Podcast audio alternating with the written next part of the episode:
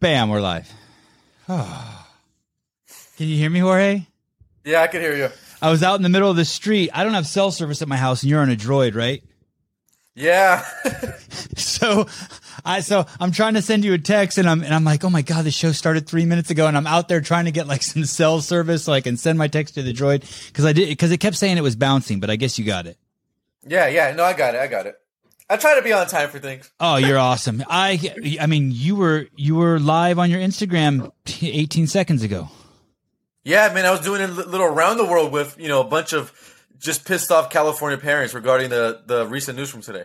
Yeah, no one want no one wants to be forced to inject their kids with anything, right? I mean, no one should no one should feel no matter what you're whether you want them to get the injection or not, no one should feel comfortable being forced to do it, right? Exactly. Especially coming from the government. That's the scariest thing. That's the scariest thing. it is a weird, weird time. Were you ever a, uh, a liberal like me? Were you ever tree hug? I mean, tree hugging hippie, like peace, love, uh, I, actually drum for me, bro- circle? for me, bro, it was um, I was so I actually was so tuned out of politics. I wasn't anything till um, um, you know, after 2016 is when I started to to want to get into like reporting on on politics. I'm kind of more of a I would say just down the middle kind of independent guy that just really hates the establishment and anyone who's screwing over regular people. Right. That's what I want to be too. I want to be like so chill and like you do whatever you want. But the thing is, is I, I, I accidentally had three kids.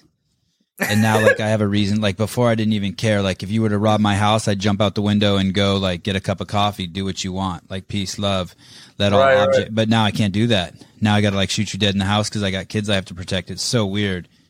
I don't want to have to protect anything like that, but Where, It's where my are you duty. based out of? Santa Cruz, California, Okay, cool. cool. born and raised in Berkeley. Okay, cool. So just, just, you know, the, the heart, I was raised to, um, you know, uh, kind of hate the country, love Obama, love Hillary, love Jimmy Right, right. Carter, think Reagan was the devil. And, and my parents did a good job of, of convincing me of all that stuff. But, um, Were your parents kind of like those California liberal hippies? No, they actually weren't. My dad's a fucking hardcore immigrant. You know, born in a, probably very similar to your parents, born in Lebanon in a, in a 10 by 10 concrete hut, no electricity, no running water, had to walk, you know, 20 yards to take a piss or a shit, had 10 brothers and sisters. When his brothers, he was the oldest. Um, crazy stories, you know, rode a donkey to school. No, like, even when I went to his town and visited in Lebanon, you know, uh, 10, 15 years ago, they, they still didn't have landlines. They didn't have phones. Nuts. I, I'm Armenian my, uh, on both sides. Okay. So my family, the, the history there is, is that the Armenians basically had in 1915, just prior to World War One, had to flee Armenia because they were getting slaughtered by the Turks. The Armenian genocide. Are you in LA? Where are you? I'm in I'm in Palmdale, so I'm in I'm north of LA. I'm about like an hour away north. So usually like if you're in LA and you want to go to Vegas in car, usually pass my town.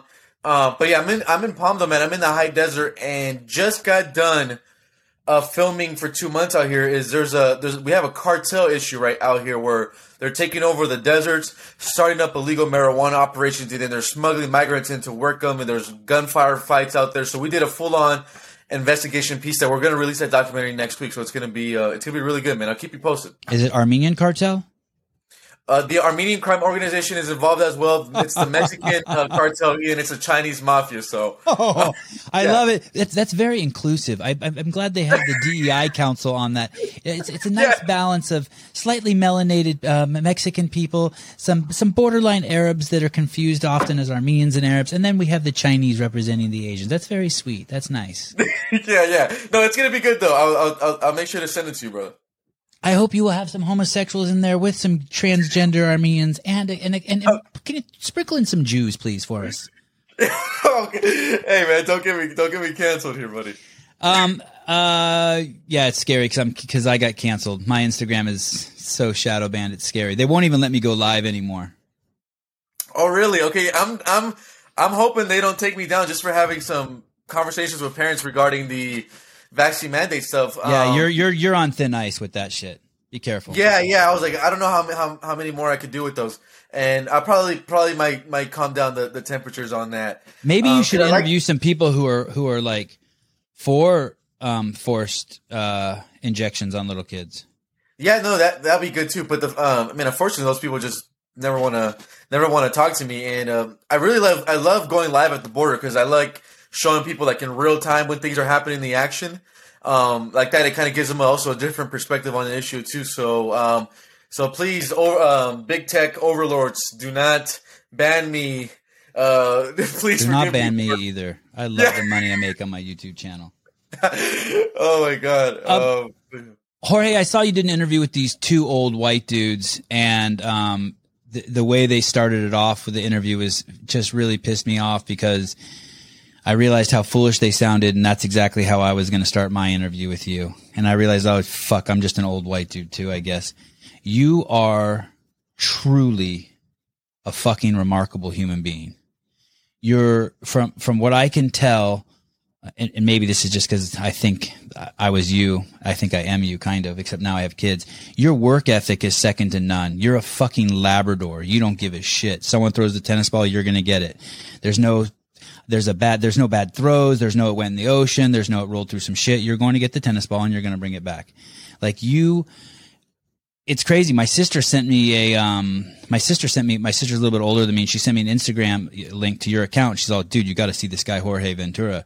And I went there and I'm just like, what is the story with this guy? Do I, when I interview him, do I ask him about everything he's done or do I ask him about what it takes to be great?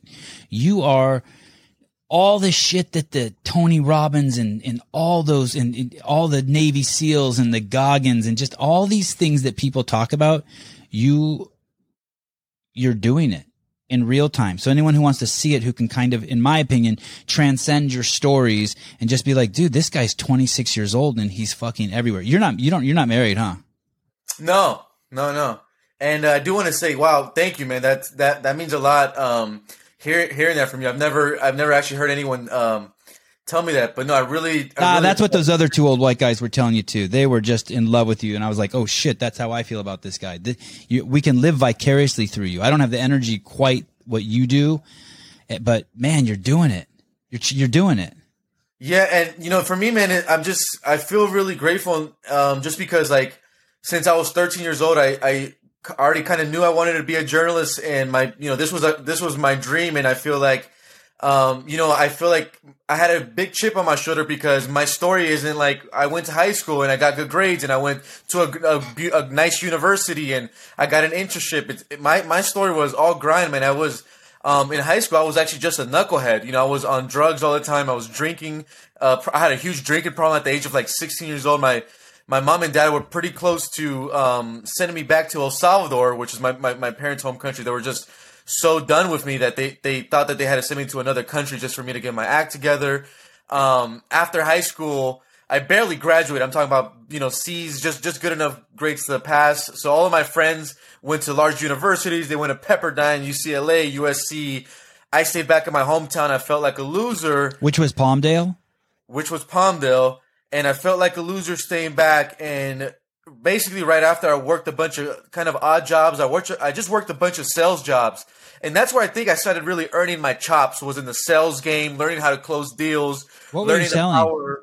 Um, I, I, started off selling uh, um, insurance for Aflac.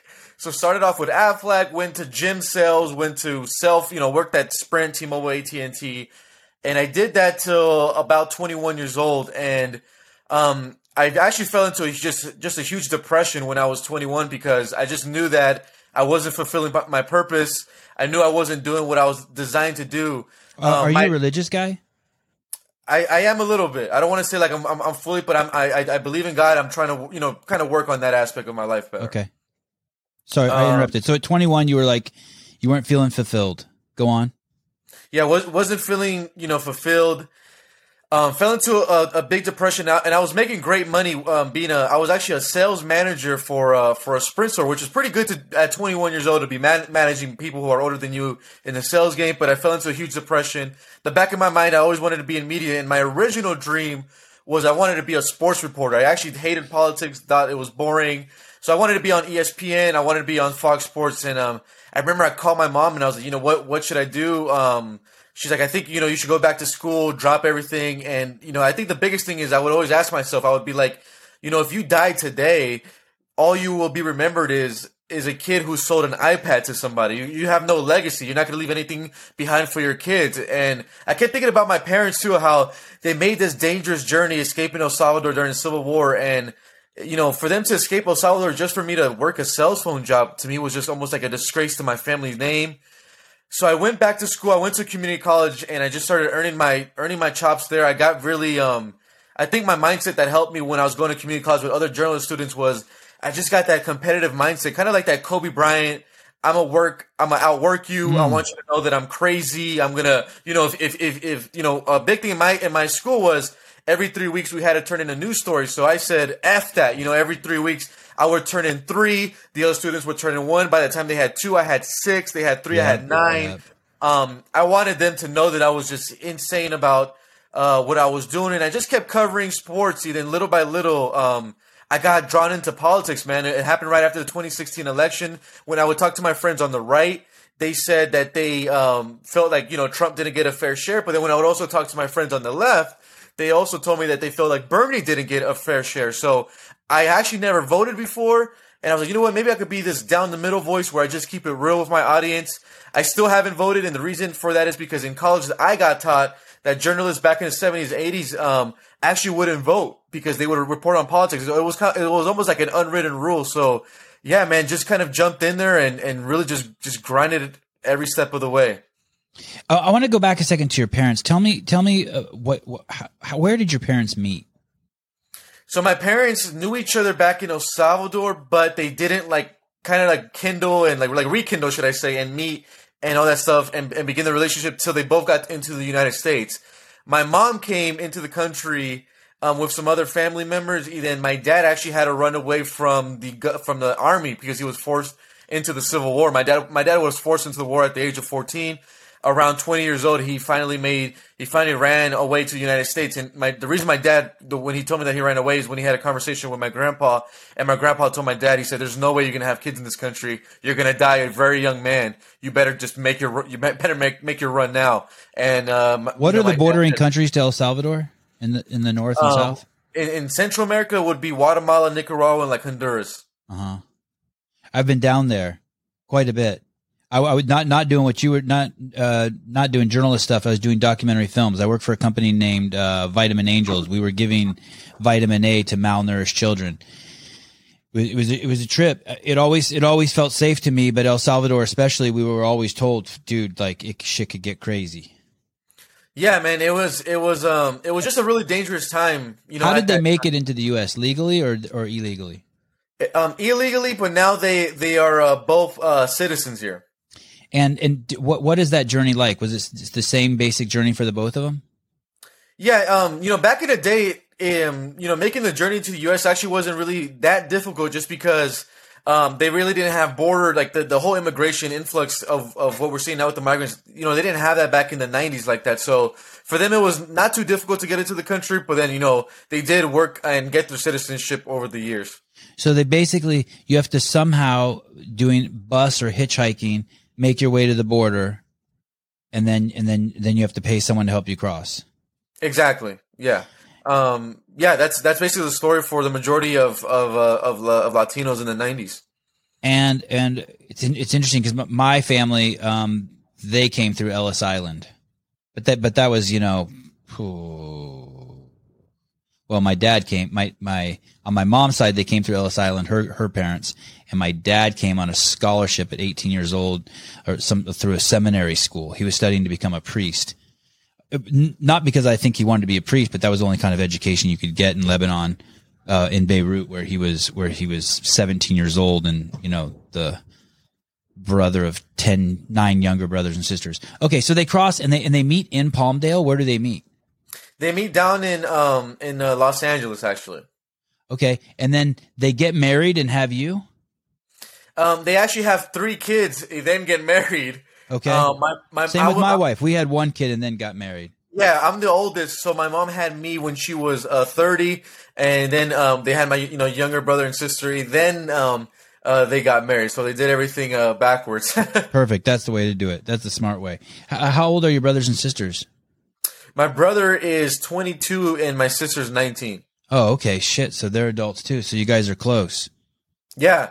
Is yeah, your we family were- tripping on you? Yeah, they're they're extremely worried when I do the the frontline coverage type of stuff. They definitely my mom. My mom's the old school type where you know she like stays up all night type. Uh, can't go home till like I get home type. Um, but she's she's she's been getting better at it. Are you still living at home? I'm still living at home here, but um, to be honest, it doesn't feel like I'm living at home just because I'm always on the road. So uh-huh. that's why myself, I haven't committed to kind of like get an apartment yet or anything, just because right now I'm just so much, you know, on the road with with what we're doing that it just kind of doesn't really make sense for me right now. There's no reason to move out. I was at home until I was 34 years old. My mom tried to kick me out three or four times. I'm 49 now. I did the exact same thing you did. I have three kids and I'm doing very, very, very, very, very, very well. But I never looked up. I was just like you. I just kept my head down and worked. Like fuck it. Like what do I care? Even when my my wife and I bought our first house, we didn't move into it for three years because we were too busy working. We just stayed in this little shithole apartment we had. It was crazy. Um. So, okay. So, do you have a girlfriend? No, no girlfriend, no wife, just you're in, but you're crushing it. You're everywhere. Like I said, you, uh, it- well, we'll get to that. So your parents have you and you, and you basically just have a typical, it sounds like you had a typical high school life. Sound like you were a little more advanced than me. I didn't get into drugs in high school, but I just drank a lot. I always had like a bottle of Jägermeister or Goldschlager in my locker. I was always drinking on the weekends. I was always drinking. yeah, And same those- thing, man. I was always drinking too. Had the Coronas. I was a big uh, whiskey guy, so I was always on the Jack and Daniels. Yep. And um, you know, the thing is, you know, my parents were in, were in my life. They're great, great parents. I was just literally just a knucklehead. Like I was just a rebel. Anything that they tell me, I just did the opposite. Um, so Workaholics. just- your parents were yeah, I was workaholics. just that type of kid. What was that? Were your parents workaholics? Yeah, you know, I had a stay-at-home mom, which was a, a really good uh, good thing. I don't think I would have survived without the stay-at-home mom. My dad is the workaholic. He's a trucker, so he's always on the road working 16-hour days. Um, you know, brutal, brutal job being a, being being a trucker. I really have a lot of res- respect for him here. And you speak, uh, uh, you're bilingual Yeah, I speak Spanish. and you're stoked now. Yeah, man, because it um the the thing now what I love about the Spanish now is that you know, especially with with journalism is I'm able to get more out of the story than maybe a you know a reporter who's not. So um yeah, it's been a big blessing. I don't speak the most perfect Spanish. I lost it over the years, but I'm going to be practicing again just to get it back at that 100% level. And it's, and it's a good, it's a good time to be Mexican, El Salvadorian, um, fucking anything besides white. It's a good time. yeah, no, it is. Um, a lot of a lot when I was covering the riots, a lot that actually kind of saved me a little bit. That I was this kind of brown guy. If I was a white guy, I might have got jumped faster or something like that. So it's been a it's been a blessing. And you used to have that killer mustache. Yeah, even the fu- the funny thing is too is when I got hired at the at the Daily Caller, my the editor told me he's like, hey man, um. Um, the good thing about you being like a Jorge is you're the only Jorge in Washington D.C. So there you go. I was like, that's true. Um, Jorge, what is the Daily Caller? The Daily Caller is a online uh, news organization, you know that you know that does news. They were founded by Tucker Carlson in 2010. Oh shit, I had no idea. Yeah, and Daily Caller is actually the first media company that ever re- gave me an, an internship, which I was really grateful. And they gave me that internship last May, and um, I'm really glad they did because all this would have probably not have happened. And do they do they trip on how hard you work? They, like, you're like, I'll go, I'll go, I'll, I'll go. Like someone calls you and you're like, they don't, don't even get three words out of their mouth, and you're like, I'll go. Yeah, I think I think what they trip is about is that you know, and I try to tell I told them in the beginning, it's like you know, I'm not the type of guy like they don't need to do anything to motivate me. I already want to go out there, work hard. I I want to leave a legacy behind, so I don't need anyone to to do that. You know, I just need the the freedom to go do it, and they've they've been really great at, at doing that. There'll be some times where. They, they tell me don't go and I was just I don't care man. I'm a rebel dude. And, and in media you got to break rules and I'll still go and then I'll do the one of the best covers and they'll end up loving it. Um so I I you know I always want to be out there. I want to um it's almost kind of like like an athlete you know he always wants to compete. He always wants to compete for championships. I think I kind of had the same mindset. I always want to be out there. I, I want to be competing with some of the best journalists. I know that I could be up there you know and just continue working at it. So yeah man I, lo- I love to be out there and um I, I, um, yeah, I get, I, I kind of get like, you know how a lot of people get what it's called FOMO, fear of missing out when like, you know, their friends are at a rave. I get FOMO when I'm like I'm not at the border or when I'm not at one of some of these big stories. You know, I, I want to get out there as much as I can. You do. You seem addicted. You seem addicted to wanting to be at the spot. I totally get that feeling. Um, what is your is your go to camera? Your your your phone?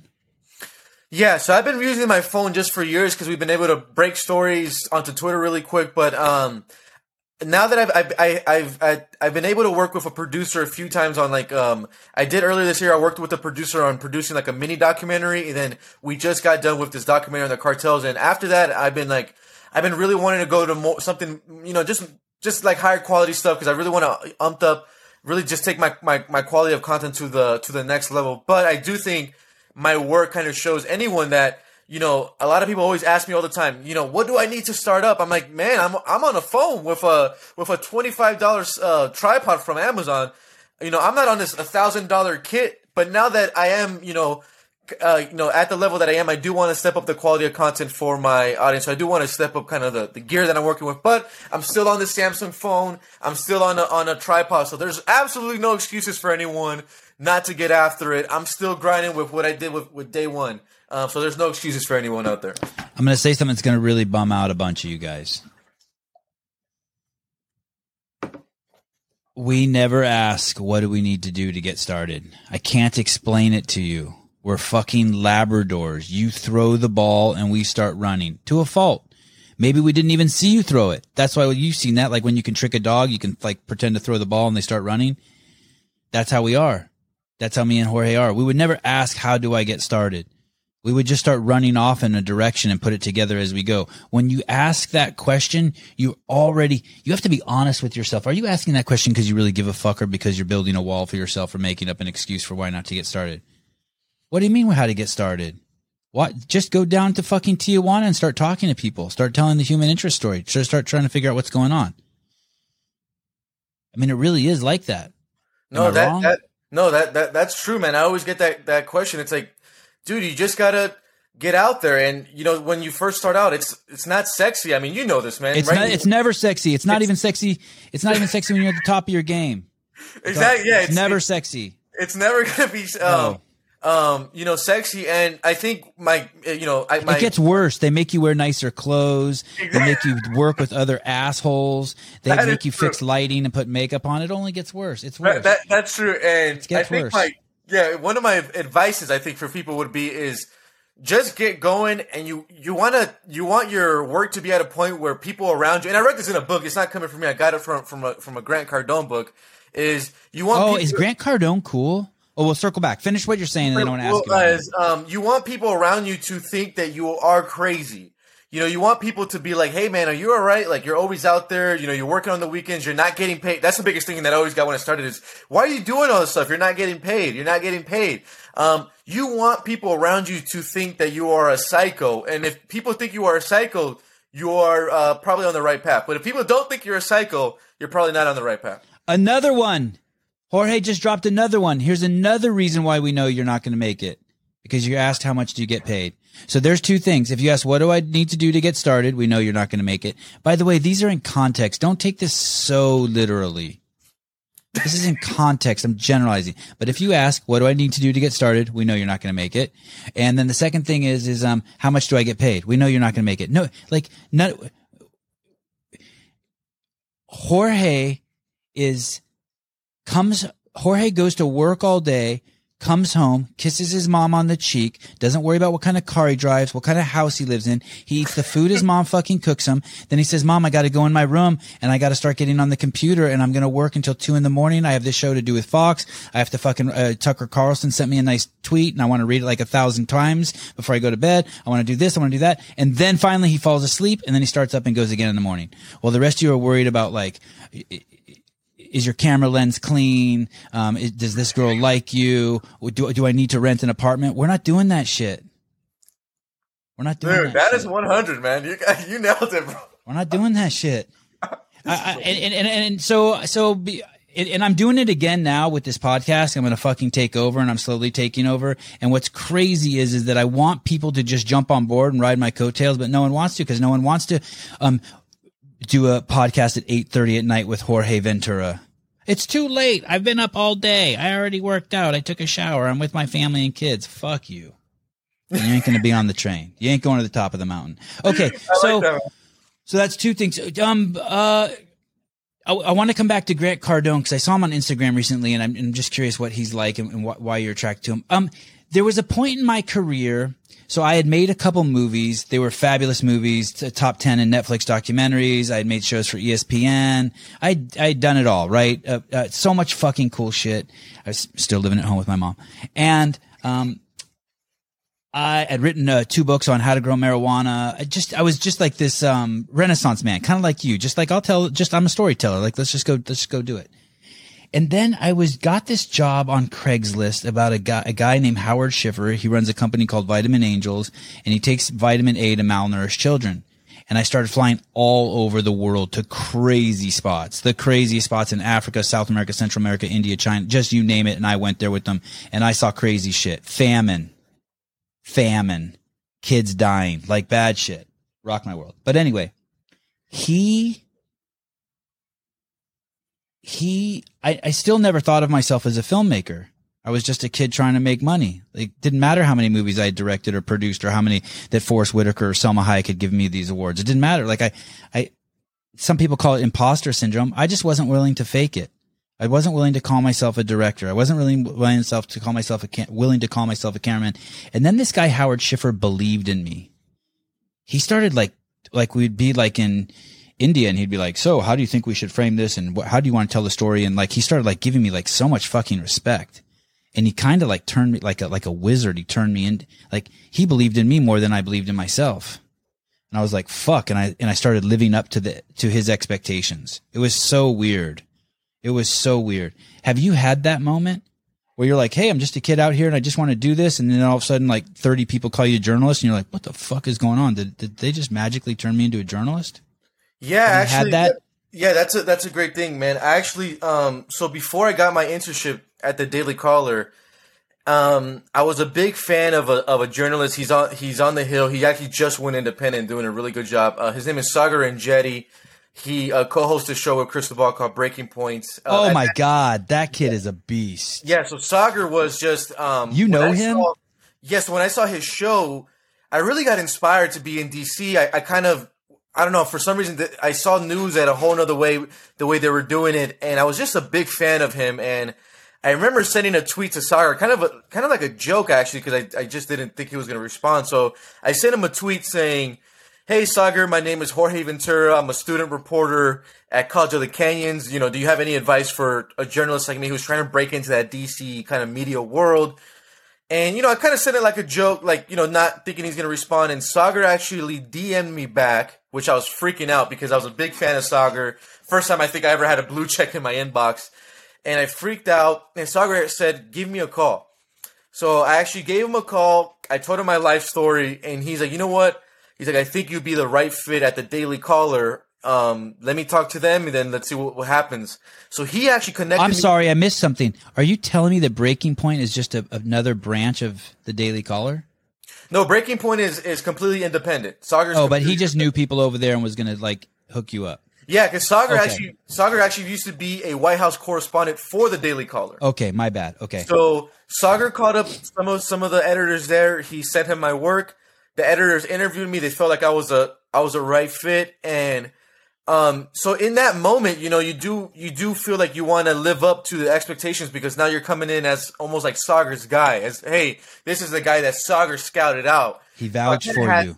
Yeah, I kind of had that that chip on my shoulder, and I actually arrived in DC May 21st last year, and this is um you know during the very height of the pandemic, and at my first four days in DC, all I did was video editing for other reporters, and May 25th, so four days later after my internship began, four days later, um, uh, Minneapolis uh, Police Department releases the George Floyd tapes. So uh, Minneapolis starts rioting that night. The very next day, Los Angeles starts rioting. On the, then on the 27th, the riots came to Washington D.C. and they actually started uh, black the Black Lives Matter people started uh, rioting at the White House, where um, it got to a point that Trump actually had to go under a bunker, and my boss called me in the and it was like the middle of night and, and was like almost screaming at me saying, saying like Jorge, we have no reporters on the ground. The White House just the the Trump just went in under bunker. We need we need someone there. Can you go then? Can you go now? So I jumped in, a, you know, jumped in an Uber, got down there, and in my 10 minutes of being on the ground, there was a Fox News reporter named Leland Vittert who got attacked in front of the White House. Mm. I actually filmed that attack. Yes. And I had to break. What, what I didn't know at the time as an intern is I broke the biggest story in DC when that happened. So basically, what happened is I know I'm, I'm going on a little. Uh, No, a- do it, do it. I love it. but after I broke that story, I mean, Fox News ran with the story, CNN, everyone. They asked Trump about it on, on Monday morning, and Tucker Carlson opened up his monologue to that video. And that felt like that moment that I arrived because then my Twitter blew up. I had all these blue checks started to follow me, all these journalists in DC. So it felt like that I, I arrived. And my editors in Daily Caller basically were like, hey, man, you know, we thought you were going to be a regular intern. You're ready to go. Like, you're ready to in this in this stuff. And then what the best part of it was, you know, we didn't know at that time that the riots were going to go all summer. So that kind of gave me the lane to be the guy for the Daily Caller to just cover the, the riots all summer. And that's kind of what I would say propelled me. Um, where did you sleep when you were in DC? I actually had a, I have a, the funniest thing is we have a large Salvadoran population in Virginia, and a lot of my family is out in the Manassas area. So I would stay uh, with some uncles in Manassas. I had some family down in Belleville, Maryland too. So I would stay stay with them. So really grateful for my family to you know for to looking out. And the reason why I bring this up too, and I'm actually glad that you did bring that up, is because the reason why so many people just like myself from a community college with class from, with parents from a working class kids like me couldn't even get in an internship in dc because the internship that i got was an unpaid internship so if it wasn't for my uncle providing somewhere to stay i would have to pay rent all that stuff with no income and it makes makes it really hard for working ca- working class uh, journalists to get into dc it's always those elites that take up all those internship spots because they could afford for them to take unpaid internships. So it kind of also creates this disadvantage because that's why a lot of these stories about working class Americans and what they are going through never get told because these people are stuck in that DC bubble. Hmm. I was thinking about going on a little rant right there. This this isn't number three, but this is back to number two again. Um, it doesn't matter that it's not fair. It's not fair for anybody. It doesn't matter that it's that, that only the DC. It doesn't matter what he just said. It doesn't matter. It's just a story. It doesn't matter that there's those elites. It doesn't matter. He still did it. Exactly. He he still did it. It doesn't matter. He he didn't go to fucking Cornell. He didn't go to fucking Yale. He didn't go to fucking Harvard. He fucking wo- worked hard. He didn't say that they're taking advantage of me. They're not paying me for this internship. He didn't say any of that shit, guys. He fucking put his head down and got the tennis ball. He fucking he he got he, he fucking love it. Okay, but but even though everything is what he's saying is true, it's it's not it's not an excuse. It's just a story. It doesn't matter that it's harder for some people. Who gives a fuck? Those people have hardships too. Those people have hardships too. Let me tell you something. All the fucking tall, good looking people I know are fucking miserable now. The, ones from high school. Sorry. No one made fun of you for having, being short and having a big nose. Now it's my fucking greatest asset. I'm funny as fuck because of that shit. But it was hard in high school.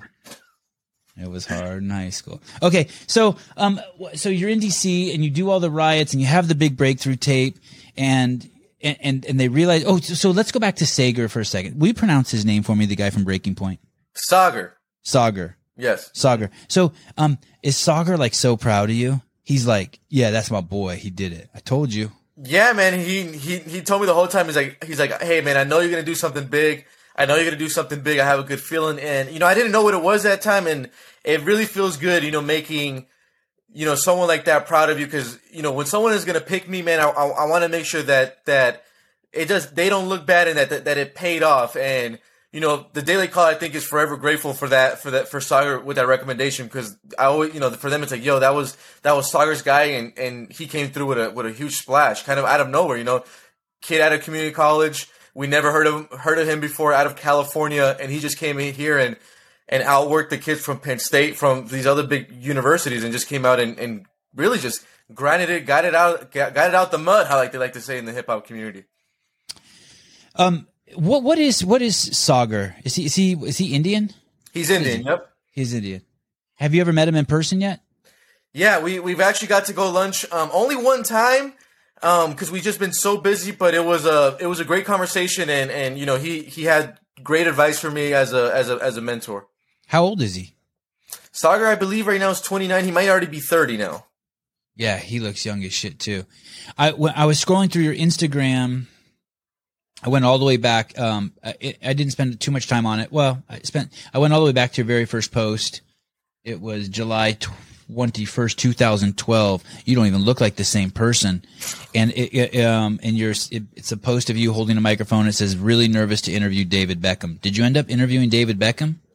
Um, I did not um in, end up interviewing False advertising. Yeah, so fake news there. I I um I, I did not end up uh, interviewing David Beckham, but that um those experiences were great. And the reason why I'm actually got so much access right there, I was had field access at the LA Galaxy game, is because my uncle was a sports reporter for NBC. So he he he he always wanted to give me something that could give me that vision, and he he did a really good job of that. I really appreciate my uncle for doing that. Is there a picture of you and him in one of your posts? Is he significantly older than you? Like like Yeah, yeah, it should be us at a news desk, and I'm Yes. wearing a purple collared shirt. That's my uncle. His name is Saul uh, Rodriguez. Great. He's he's not only not only is he great for for just giving me that vision, but my uncle's very old school. He's not the type to be like, oh, because I work at NBC, I'm gonna give you an internship. He's the type to be really rough, tough. You have to earn it type of guy. So he's not this like he's not a walkover. He's a re- really tough individual. You know, you f- there'll be times I do the I feel I do some of the best work of my life, and he'll just come in and grill the shit out of me. But he was great at that, and you need that in life. um is your mom's brother your dad's brother?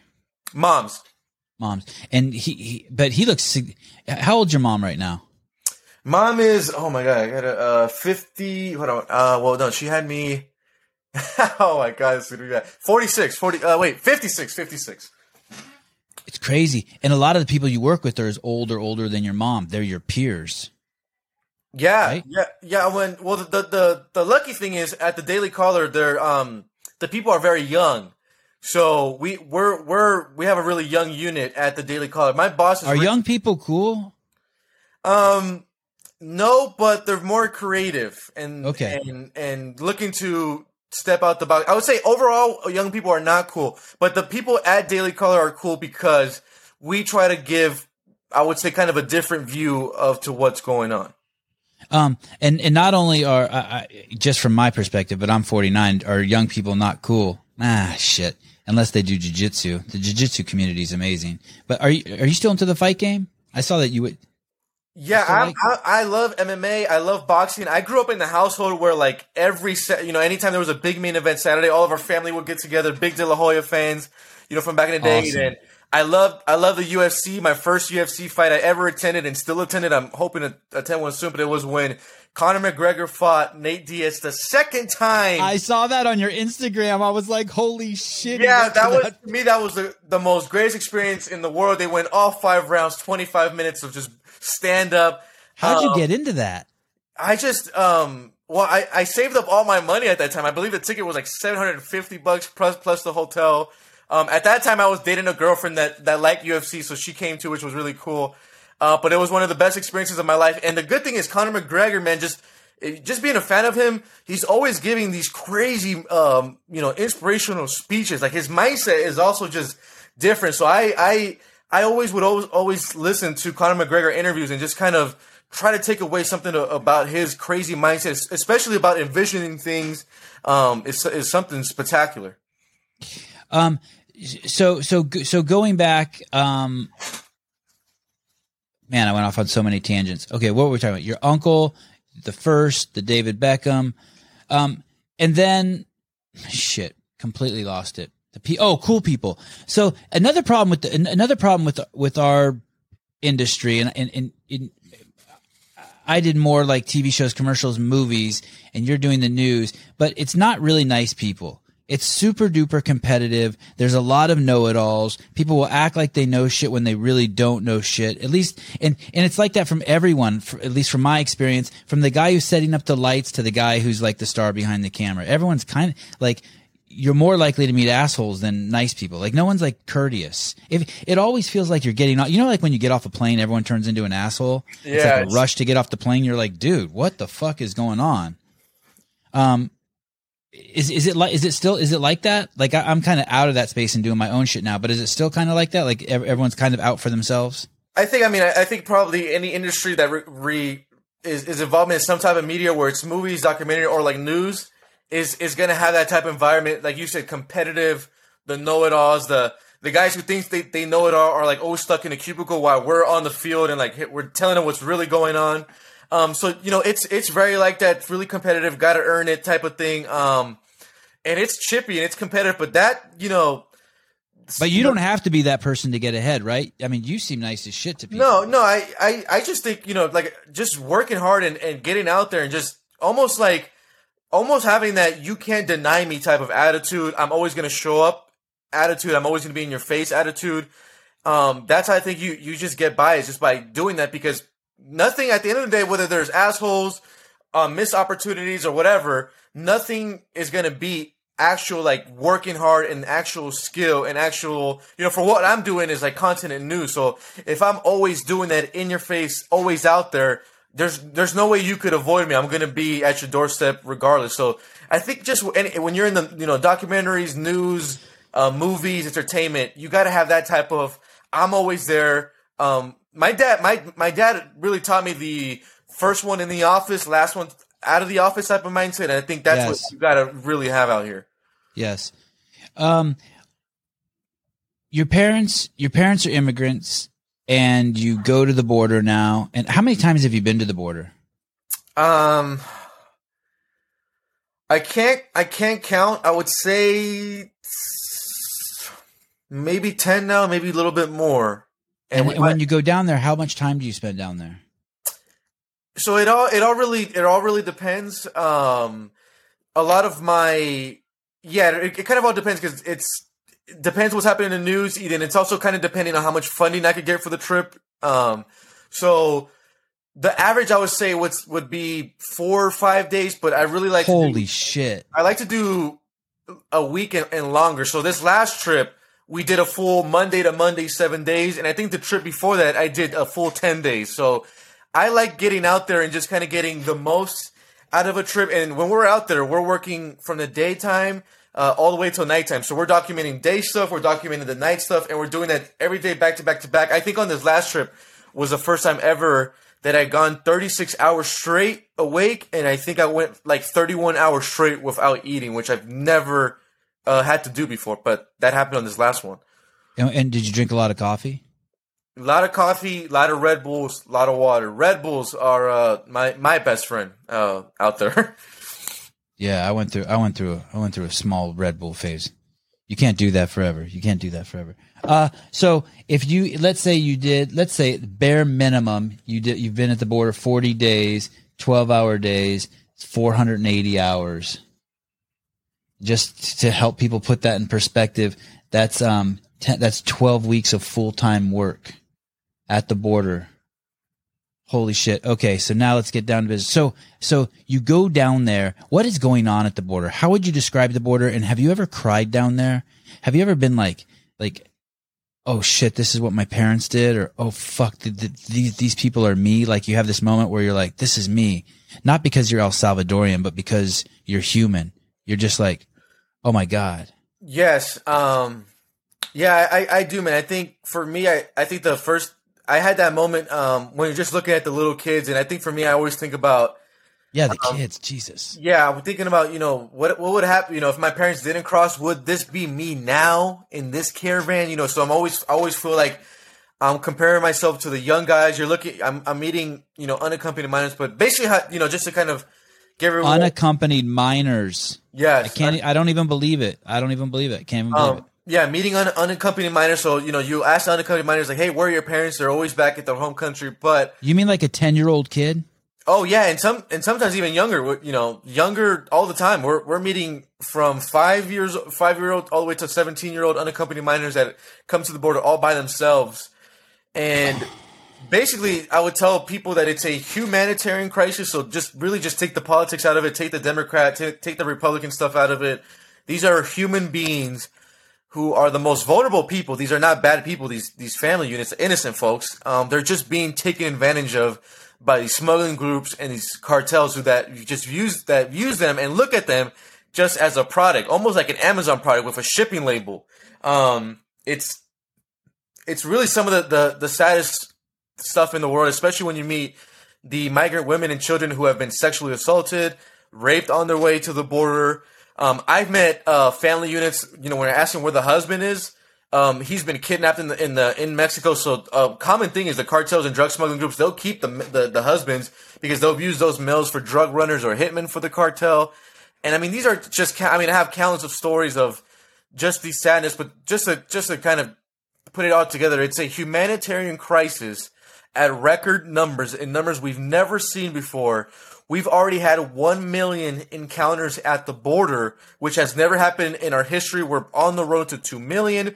July and August were the first months ever Border Patrol history. We had back to back months with over 200 um, apprehensions at the border. NBC News is even reporting that these migrants have been reports of sexual abuse in these processing centers that are over capacity by over 500%. The New York Times even put out an article last month saying one out of every three unaccompanied minors that get released into the U.S. get lost in the system. We are losing uh, migrant children into the foster system. We're losing them into the United States. We can't keep track of these people. We just had the 15,000 Haitians that hit our U.S. southern border, and we, we released 12,000 of them into the U.S. public, and more most likely going to lose track of those Haitians.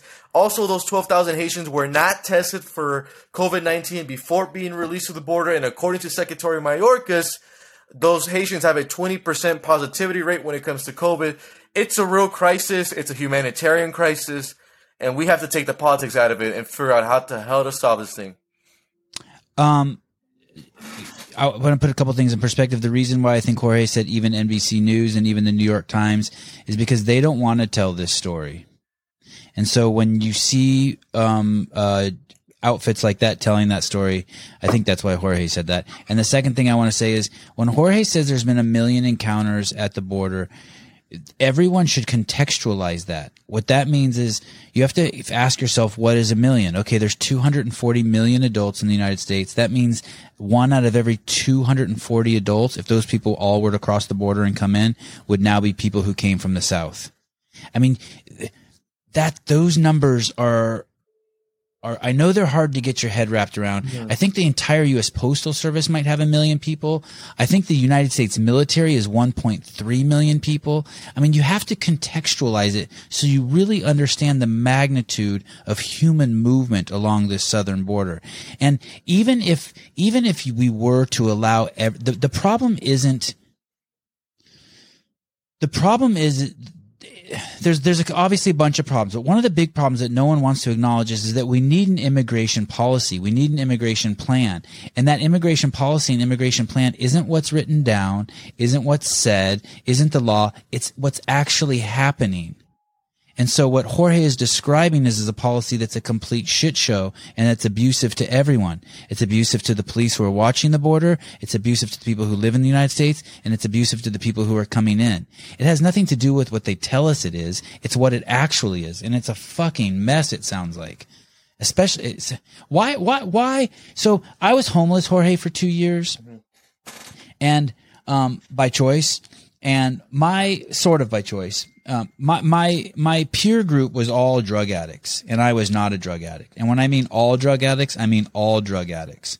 So I mean, uh, so it was kind of a misnomer to call us homeless. It was really just drug. We were really drug addicts who had become homeless, and people would be like, "No, that's not true. Half of all homeless people are families, mothers and fathers with kids." Well, I didn't see those people, so that's fine. I, I might believe you, but I'm talking about just all the dudes and chicks who are out on the streets they were all drug addicts. I wanted to be like Christ-like. I wanted to be like the Buddha and walk around barefoot and shit. But all my peers in the park, they were all drunk. They all smelt. They all didn't take care of themselves. They didn't have discipline. They didn't have struggle. They panhandled. They took, took, took, and, and they and they were they were they did a disservice to humanity. If your measurement of your worth as a human being is, is what you provide to your fellow man, they were bottom of the fucking totem pole. They didn't provide shit. And and and that's just the way it was. And I was homeless in California which is uh, for those of you who don't know, it's on the west side of the North American continent, bordering the Pacific Ocean. And uh, so when I hear, I, I was going to draw that in comparison to. Um, so, so, so homeless people aren't really homeless people in my mind. They're drug addicts. What was I going to compare that to? I was going to compare that to something that's going on at the border. Who, who are, so who are these people who are coming from the border? Why? That, that's what I wanted to compare to. Like, what are they really? You know how they say they're homeless people? They're not homeless people. They're drug addicts and their shit's falling apart and they can't get their shit together. For the most part, I think that would be more accurate. What are the people? What's the label that truly fits these people who are coming across the border? Um, I would just, you know, they're coming from very obviously poor countries with gang violence, some type of violence, but um, they're just regular, I would say, working class people. Um, low. What is that? What do you mean? Give me, give me even more. Like, like who do they turn into when they come to this country?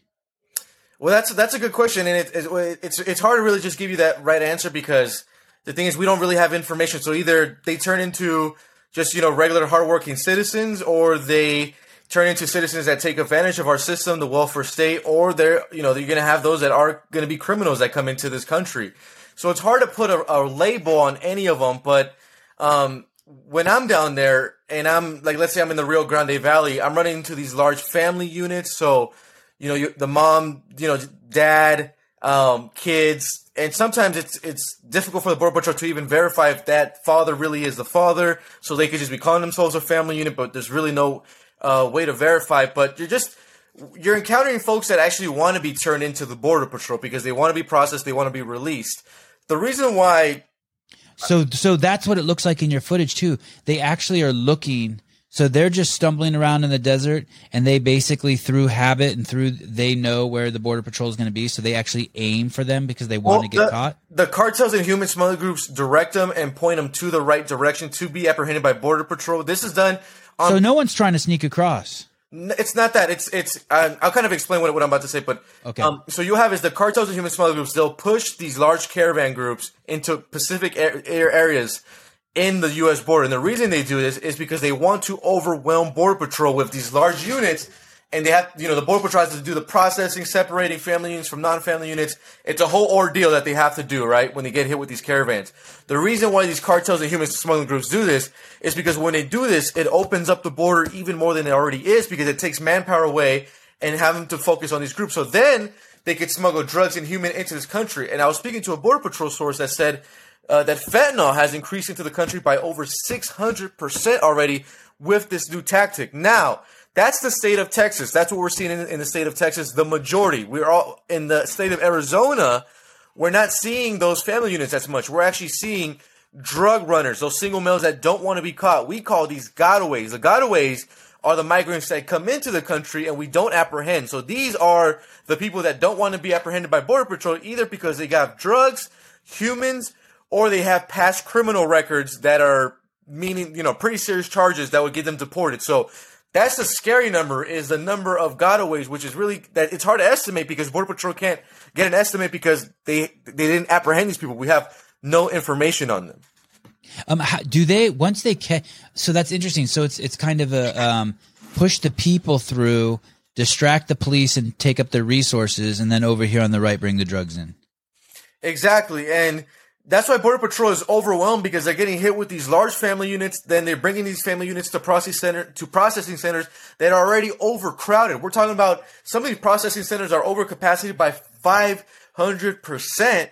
And the people that are banking, who are bankrolling this in, is these drug cartels and human smuggling groups that continue to push these large uh, migrant units up to the border. Um, according to NBC News today, um, October, they could we could get hit with as much as four hundred thousand uh, migrants at the U.S. southern border. And do and do they how what what do they do with them? You, you said they let the Haitians in. Why did they let the Haitians in? Why isn't everyone just turned around? You can't do it. So essentially, what happened here is the Biden administration was taking such a political blowback of having those Haitians living under the bridge. It was bad optics for him. So he ordered uh, Department of Homeland Security to clear out the family units as fast as they can and just release them into the United States. So that's exactly what happened. Now the single Haitian males got Is that legal? Like don't we have like an immigration policy? Well, when I speak to Border Patrol, they also tell me that it's it's impossible to vet that many people. It's it's impossible to to vet. So we so these people are getting released into the United States at record numbers that we've never seen before, being flown all over the country. And you can see it on my Twitter where I'm interviewing these people and saying, "Have you been tested for COVID nineteen even before being released?" They tell me they have not. And like I, like I said a little bit earlier, even Secretary Mayorkas said that they're testing positive by COVID by a rate of twenty percent. Are you tripping that you're seeing this? Is it kind of ever like heartbreaking to you? You're like, oh shit, what a mess. I always thought like as a kid, life was like so much more organized than this. Oh, absolutely. It's this is uh, it's. I'm trying to wake people up and tell them, you know, we have a humanitarian crisis here in the United States. I think when when Americans think humanitarian crisis, they think Yemen, they think the Middle East, Ethiopia, exactly, but they don't Sudan. think they don't think here. So I've I'm blown away by this, and to this day, I don't understand why the Biden administration doesn't get the handling of this. I don't know the political gain of not taking a handle to this. Um, his approval rating is actually really taking a hit um, when it comes to immigration. Do do CN does have you worked for CNN? No, Have you worked for the New York Times? no. N- neither of them have reached out to you. Um, they've never reached reached out to me to get my, my perspective on the border at all. Uh, Washington Post. Nope. Do do you have any peers down there? Um, well, I caught a couple other reporters that, that go down there. Bill Melugin for Fox News does a great job. Oh oh, that sounded Armenian. What's his last name? No, um, Illusion. He's a white guy, Oh, but he does a oh. great job. Uh, Julio Rosas for, for Town Hall Media also does a good job uh, down there at the border. Are they? Do they go as much as you? Yeah, we're we all kind of have that same mindset where we're kind of want to be out there as much as we can, and we kind of have a kind of a friend. I wouldn't say I would say like a friendly ish kind of just competition, but I, I I've I've gone on trips where I report alongside with Julio just because it, it's good to have another body out there watching your back. Julio and the other guy's name is Illusion. Yeah, Bill uh, Melugin, Eden Julio Rosas, Julio Bill Rosas. Melugin. yeah, with Fox News, really good. He's a great reporter. I'm telling you, that guy's Armenian. Bill Melugin. Someone looked that up. Who's listening to the show? and uh, Julio. Rosas uh, with Town Hall Me- uh, with Town Hall Media does a great job as well. Ha- have you ever shared one of your Red Bulls with? Um, I'm trying to figure out how close you are with these guys. Have you ever shared a Red Bull with one of these guys? Like you had two and you gave one up to one of them. Uh, absolutely not. Red Bulls Oh, cannot okay. be not shared. that close. Not that close. um, what what are, how did the border patrol treat you? How uh, are they like glad you're there? Are they do they embrace you? So, I mean, it's it's very minimal when it happens, but it still happens. So it's very minimal when we get there, and they're you know they're like, hey, you know, they're they're kind of like they don't give us any room to actually speak to the migrants or film. They like tell us to stay away. Um, that happens minimal. The majority of the time, they don't mind that we're there doing our thing, and then when I speak to them, you know, um, they always tell me, hey, man, we really appreciate you being out here. And just showing the American people what's going on, showing what we have to go through every single day and night. They don't see this part. I wanted to show you something really quick as well. Is um, Please, please, is these uh, real quick before. Oh shit! Yeah, what is these- this? It's really quick. It's just these bracelets. So these are the bracelets that um, the migrants are are wearing when we encounter them. They're wearing these bracelets because it, um, the human smugglers or the cartels put these on these people to show that they have already paid their purchase um, to cross the river to the United States illegally. So this is just proof, more proof that these people are treated like shipping products. So different color uh, bracelets mean for different color groups. Uh, right here in my hand, I have red and black ones. And in Spanish, they say entregas, which means delivered. And these are put on the the uh, the migrants. So we try to um, collect as much as, of these bracelets as we can to show the American people the human smuggling business that, that's happening down there. Wait, I don't explain. Give me a little bit more uh, with that. What? So, so how would that end up on? Let's say let some. Let's say some lady wants to come to the United States. They say, "Okay, give me your five hundred dollars," and then they put that wristband on her, and they say, "Wait here." And then sometime in the next few days, someone goes, "Okay, move with this group," and they start crossing, and then they have that bracelet on them the whole way. Um, so so wait. and what's the point of the bracelet? So the bracelet is is proved to show, and and and for them for them the point is that these people have paid already to cross the river. So without this bracelet, you essentially can't cross into a Okay. river. So the cartels and human smuggling groups have controlled this territory. So they make sure that they get their compensation for you to cross over. So two things happen here. So either the migrants sell everything back home and they fund this trip with that money, or the cartel and human smuggling groups get connected with their family here back in the United States, which, which is very common, and the family in the United States will send that money over to the coyotes, also known as human smuggling groups, or these migrants essentially they don't have enough money to pay, but they want to come. So essentially, they'll become indentured servants for the cartels and human smuggling groups here back in the United States after they could they could they get connected with their family members in the United States. So there, you can't cross um, without having this uh, this basically proof of purchase because the, the the human smugglers won't take you to the other side unless you have already paid your paid your way over. How did you get those?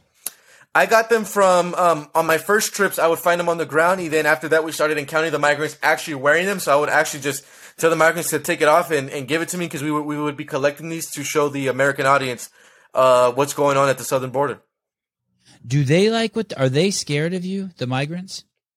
No, but sometimes they're scared to speak on camera and omit something. So if I ask if they paid here, they'll say no if they're being filmed because I think they're just scared of any type of retaliation from a human smuggler or a cartel you had that footage of uh of of the I don't know what you call her. She's a cop, uh, Homeland Security or Border Patrol, and, and she's carrying a baby. Oh yeah, so that moment was really special, man. So that happened in Del Rio. Um, Tell me where's Del Rio exactly for those of us who are like me who are ge- geographically lame. I'm I'm geographically lame too, but uh, the way I would explain it is that Del Rio is a border town in South Texas, so it's in the southern part okay. of Texas, border town, like below, like Houston. How far from Houston? Oof, I wouldn't know, brother. To be honest. Um, okay, I'll look on a map later. That, okay, that area of Del Rio was at that time when we were down there. They were getting hit by a huge wave of Venezuelan migrants who were crossing over. So they were crossing over the the river. The woman that you see there is she's actually a Texas state trooper. So Go- Governor Greg Abbott actually launched an operation called Operation Lone Star which sent Texas State Troopers and National Guard to the southern border to help Border Patrol agents. So with um, so this this Texas State Trooper was at the southern border uh, due to that operation, and this one moment is really special because you see a migrant woman who just um, who just got across the river who is struggling to get on um, the Texas soil on American land. So she hands her baby up, and this is where the Texas State Trooper she comes in and she lifts the baby and she also has a moment where she kind of looks into the baby's eyes, cradles it, yes. and almost cares for it. And you could you could also see the migrant woman climb up. She she she grabs her baby, then her, the Texas State Trooper, and that baby just kind of have this special moment, and it kind of just shows more of a human element. And that's the stuff that never makes the headlines when these Texas State Troopers or Border Patrol save people, save migrants, save children. And I thought that was a very special moment. And the very next day, I actually returned to that spot, and that Texas State Trooper walked up to me, and she actually thanked me for uh, filming that video and posting it, and she felt that that was a very special moment that people needed to see. How did she know you posted it? She follows you. Uh, that that one clip just went viral, so I, I figured that it got to her somehow because it, it, just went really viral online. I saw it shared by everyone. It would, it played on the news. Um, like I said, it was just one of those moments that that really spoke for themselves it's it's crazy. It's going to be even crazier to you when you have kids. I mean, I know it's crazy now because you see yourself in it and you imagine yourself as a kid. But when you see that like someone has to hand their kid to someone else so they can get out of the water, it's it's no bueno. It's not. These so so when you say it's a humanitarian crisis, can you, why is it a humanitarian crisis? What, what, why does it have to be so dramatic? Why can't it just be okay? These people lived in in fucked up countries, and there's more opportunity in the United States, and so they're just coming here. What what what's the scary part? Well, I'm, the, reason why I call the, it a humanitarian humanitarian crisis at our southern border is because um, we essentially have all these humans, you know, refugees, whatever you want to name them, crashing our border at one time overwhelming the system, meaning that Border Patrol can't even keep up with these people, the processing centers. And it's getting to the point that even if we wanted to help these people, we just can't because they're now being taken advantage of. They're being taken advantage by drug cartels. Like I said, the rapes, the assaults, uh, the journey yeah, that part people, sucks. The people, the, the journey that people are going through. So the reason I call it a humanitarian crisis is because we have essentially over 1 million people that we let into the country. Um, we have hundreds and thousands that are living in these processing facilities that need help but are getting sexually assaulted, that are being taken advantage of. Like I said, even the New York Times. You mean like in our holding facilities, they're so crowded that people are being raped in there? Like yes, you. And are they being raped by like our police officers or or, or by just other, other migrants? Other, other, migrants, other uh, dudes in there, other other migrants, especially those single adult males, of course, and you know, we have to think, you know, it's the children who are who are being human trafficked, human smuggled into this country. Um, when we when we release these unaccompanied minors, you know, um, there's really nowhere to verify if they're really being released to a family member or not. You know, for all we know, that could just be someone else on the other side saying that, and all of a sudden now they have a minor that um, we have no information that they're most likely going to get lost in the, to, in the system. We don't even have enough parents to adopt these kids, and if we did, the foster care system is known for losing thousands of thousands of kids into the system that cannot be trusted, and these you know these people really don't have a voice anymore, and they're being taken advantage of at record levels that we've never Why seen they- before. Why do they think now is a good time to come? Is it because the rhetoric isn't? T- is it like? Is it that Trump had all this nar? Well, was it less during when Trump was in office and less when Obama was in office? Yeah, I mean it was it was less um it was less when Obama was in office. I mean we were still we were still getting hit by a migrant surge, but nothing like it was now. Even under Trump, it really uh, deterred. The really the reason why it declined under Trump is because the policies that he instilled. So one of the big policies that he put in place was the remain in Mexico policy. So for the viewers who don't know this, if you were a migrant and if you crossed into the country illegally and looking to seek asylum, you would get a court order and you would get released into the United States. The problem with this is that Border Patrol told me that only 13% of that time those migrants even come to the court. So essentially, we're just letting you into the United States. So there's no consequences. And migrants knew that. When Trump came into the office, he put the remain in Mexico policy, meaning that if you did this, you would get a court order, but you would have to wait in Mexico and you would have to wait in the border town. In the border towns are very dangerous for migrants because they're they're most likely always controlled by a cartel or a smuggling group. It's gonna So what would they do? How would they? How would they enforce that? People are coming across. Like, what would they do in that in that instance? Like you were filming those people coming across the that Rio Grande River. What would have What would have happened during the Trump era? They would have scooped They them would up have and got drove them back. They would have got apprehended by border patrol. They would have got processed, but they would have been given a court order. But they would have been uh, flew back uh, into a border town in Texas. I mean, in uh, in- in Mexico. So they would have had to remain in Mexico to that court order. So for the thinking for a migrant Okay. was, why would I risk my life? Why would I pay a cartel smuggling group to do all of this? Only be told to wait in the border town in Mex- Mexico, which the chances of me getting kidnapped are pretty high as a migrant. So the risk wasn't there. The problem now is that when we transition from the Trump administration to the Biden administration, the Biden administration put the bat signal out that they, you know, and this is not my words, this is Kamala Harris on the campaign trail literally said, if you come here illegally and want to seek asylum, we are not going to deport you to your home country. We, we look at that as inhumane. What Kamala Harris and the Biden administration essentially did is they gave these cartels and the smuggling groups their next marketing or sales tactic now, because now they could have used that to convince the migrants the time to come is now. Also, Biden's first day in office through an executive order removed the remain in Mexico policy. There was a there was a Supreme Court judge recently who put who said that the Biden administration must follow that remain in Mexico policy. From our reporting on the ground, we have not seen any proof that that policy is being instilled and being followed right now. And and um, so until that changes, I will report something different. But yeah, it's just like I said, it's it's overwhelming what's happening right now. So, and what you're saying is, if if we're to just look at it with the most altruistic eyes possible, that that the Biden administration had this idea that that it was inhumane to make them wait in the border towns and to do the most benevolent thing we can and greet people and welcome anyone who wants to come into this great country to come in here, and they would come in here and we would set a court date for them and we'd figure out what their situation is, and instead what you're saying is is that actually backfired and it created more of a humanitarian crisis because so many people have tried to come in that it's impossible to execute on that plan. Exactly, and the situation has got so It's kind of like what people were worried about about people overwhelming hospitals with COVID, but it actually is happening at the border. It never happened in the United States, but it's happening at the border. It's We're happening at the border, and it's getting to a point where now Biden's approval rating is getting hit by it.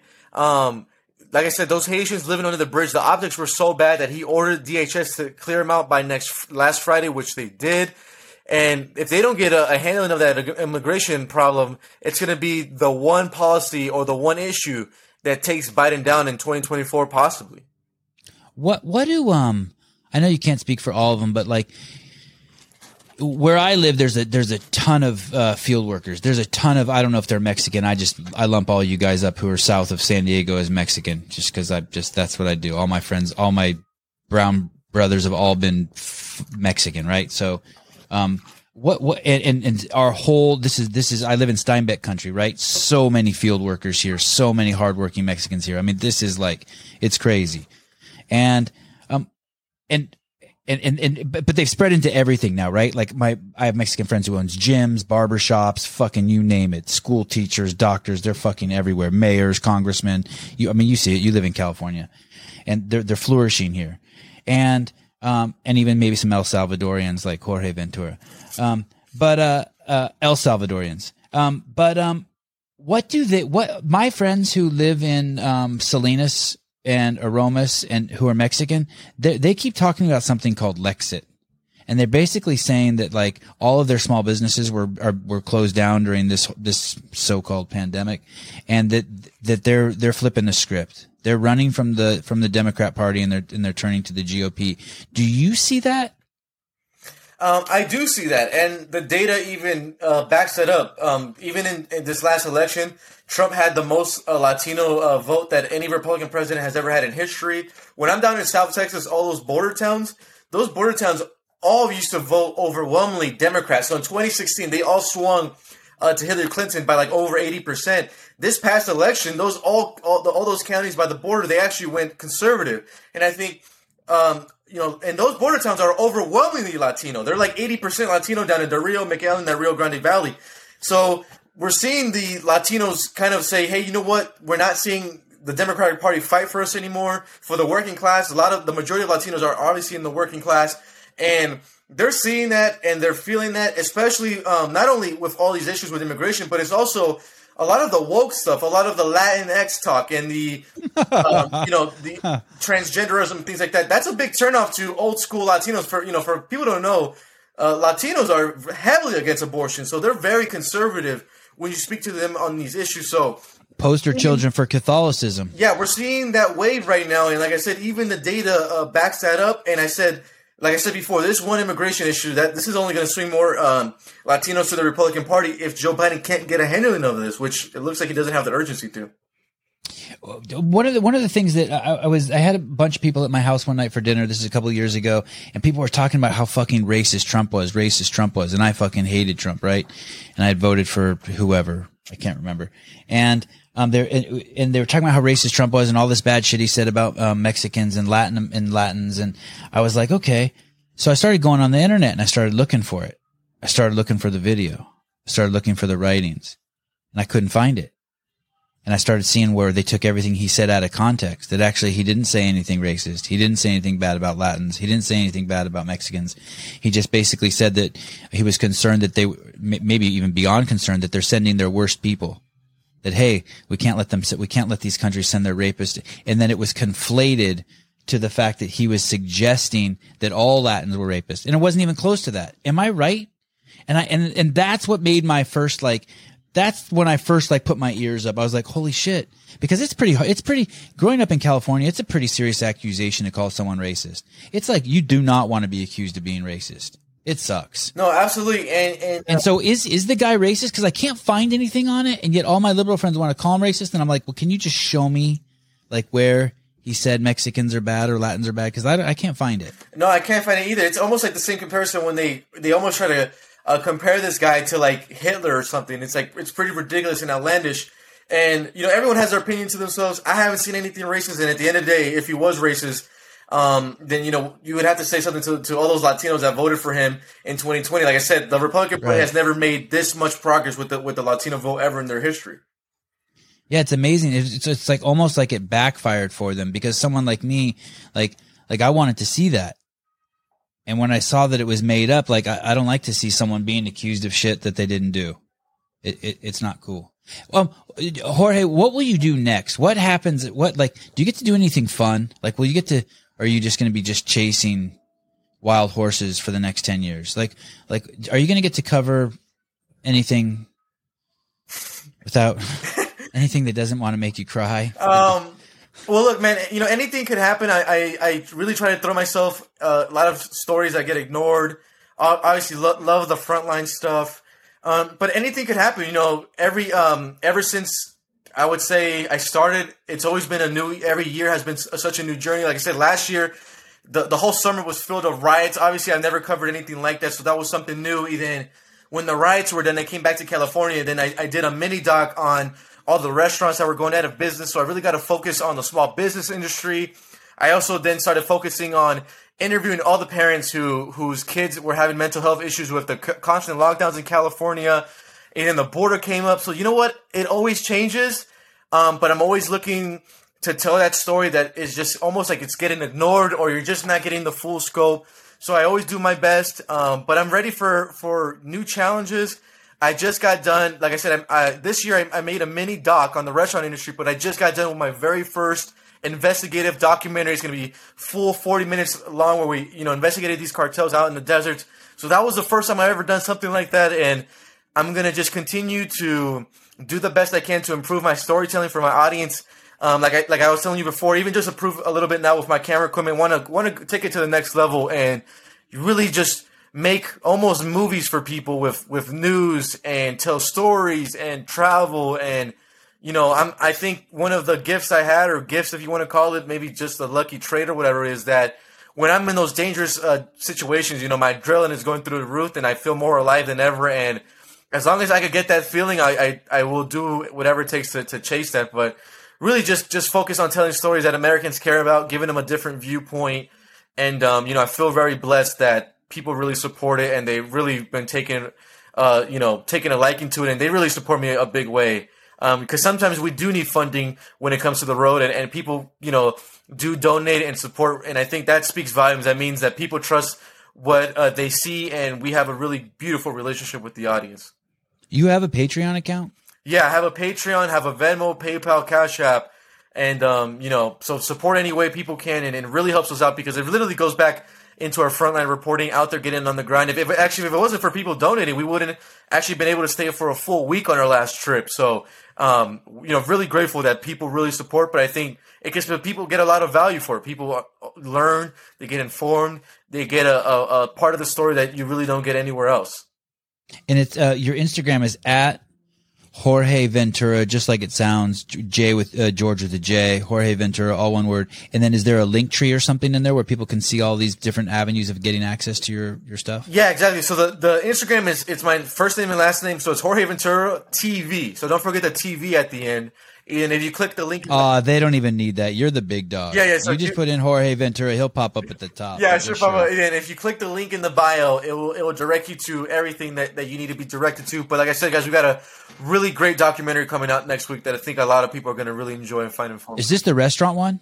This is going to be actually on the cartels in the in the desert. So the the restaurant right. one we, we we released in the beginning of the year when those lockdowns were really crazy. Here in LA County, LA County was the only county that did uh, banned on indoor and outdoor dining. So it was the only county where restaurants were, were stuck on takeout only. That's what the documentary is actually called. So if you just Google takeout only, you could you could find that on the restaurant industry.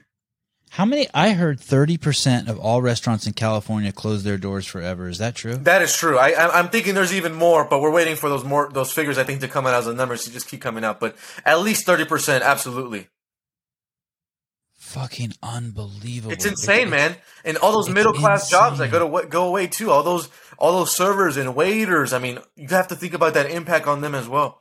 Hey, and anyone who does talk shit about immigrants or migrants, these are the jobs those people had. These are the jobs my mom and dad had.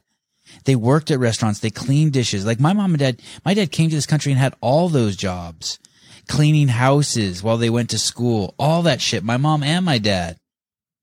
It's crazy. It's crazy. It's crazy. It's crazy. And the crazy um, thing, bro, is is you know like, um, you know the the Democratic Party uh, more itself tries to aim itself as being the the party of the black and brown people. I mean, these lockdowns in California they affected black and brown communities on every level the most. The, the most. Um, all the, the businesses, most. small businesses that got shut down, all the black and brown kids who couldn't go to school, of course. Um, that, that put their parents in a very horrible situation when they when they did the online school when these black and brown parents have to go to work. So they always vouch for the black and brown people. That's the people that got the most impacted by the, by the ongoing lockdowns. So this morning I did a, a podcast with a gentleman named Corey Allen. He's a, a dude out of York, Pennsylvania.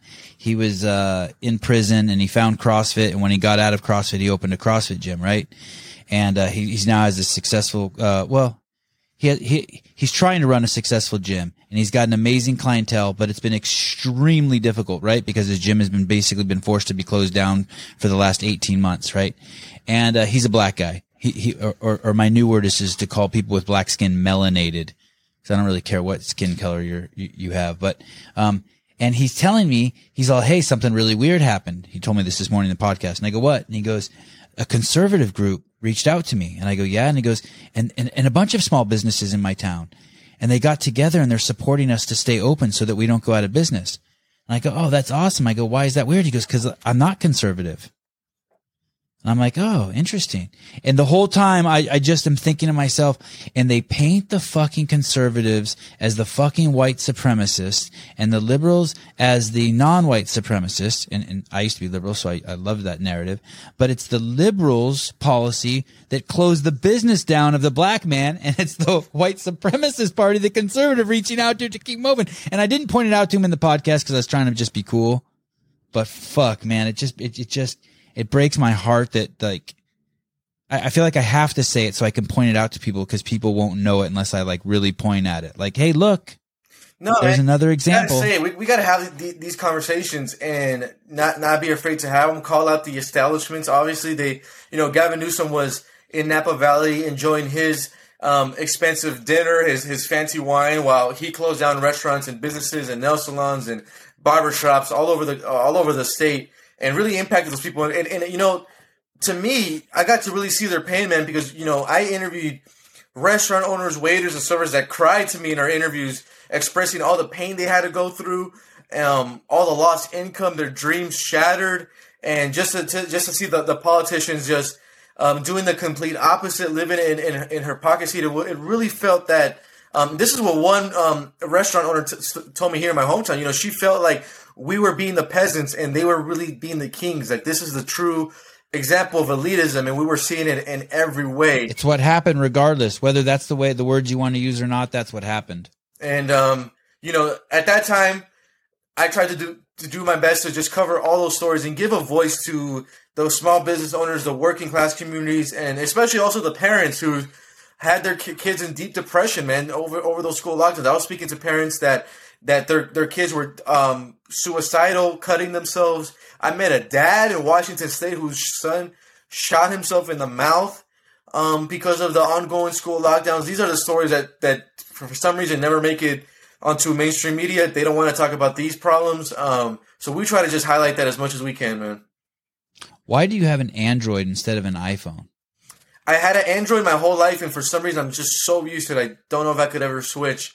I might be switching soon. We'll see. Um, man, I- there's only one reason to switch to iPhone. It's because of that iMessage. Because they got us all hooked on it. Like I wouldn't care if you were on a Droid if I was on a Droid. Right. But it's so, just it's just the SMS is all fucked up. Yeah, people people make fun of me for that. So um, I don't know how long I'll go with the Droid, but uh, we'll we'll see if we could we could continue lasting with it. Okay, I'm not hating. I'm not hating. Um, do you work out? Yes, try to do gym once a day, five times a week. Um, it's good, obviously, for the uh, physical, but it's more importantly for the mental.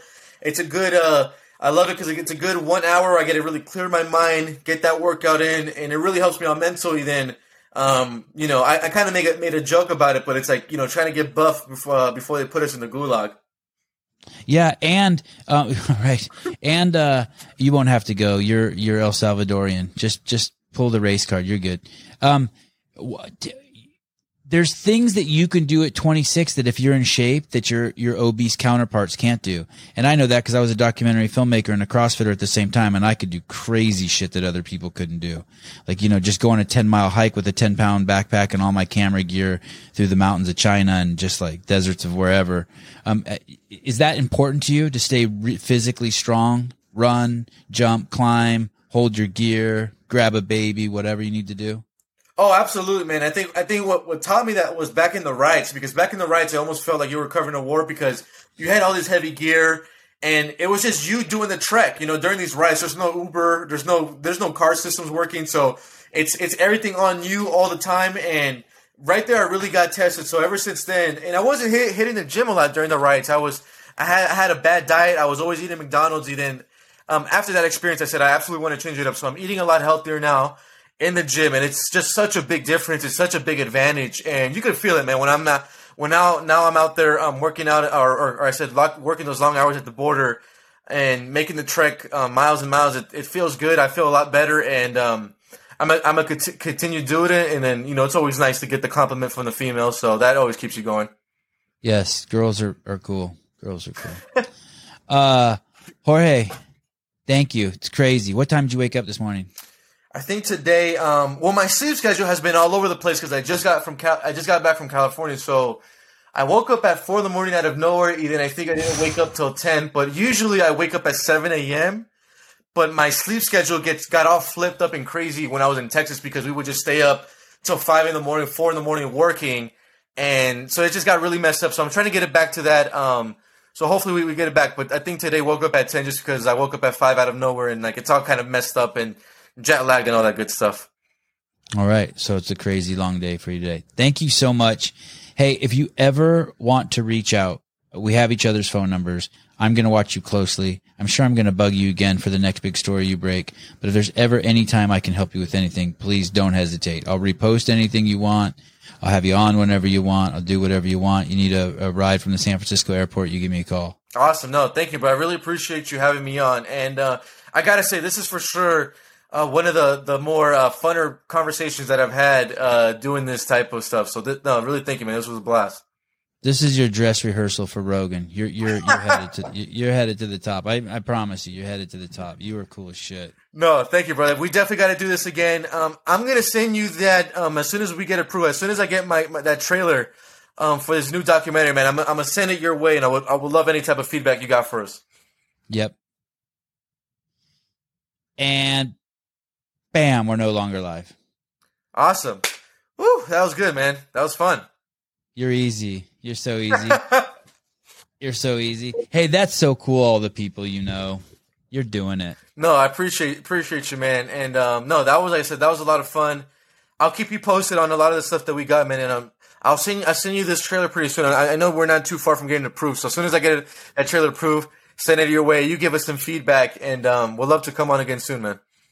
Okay, cool. You know, I, am starting to get more and more big MMA fighters on. In a couple days, I have Alexander Volkanovski coming on. Okay, cool. cool um, if there's ever a time you want to uh, dabble back in that, I, I, I, always I have no issue always having someone else on and tag teaming my guests. So maybe awesome. maybe we can uh, we can uh, build a build a relationship and a friendship here and, and use each other. Yeah, some synergy. No, I agree, man. I really appreciate this. Was a this was great. It was fun and. um Thank you, man. Really, really appreciate it. Take care, brother, and let's definitely speak soon. Awesome. All right. Have a good night. Good night, brother. Good night.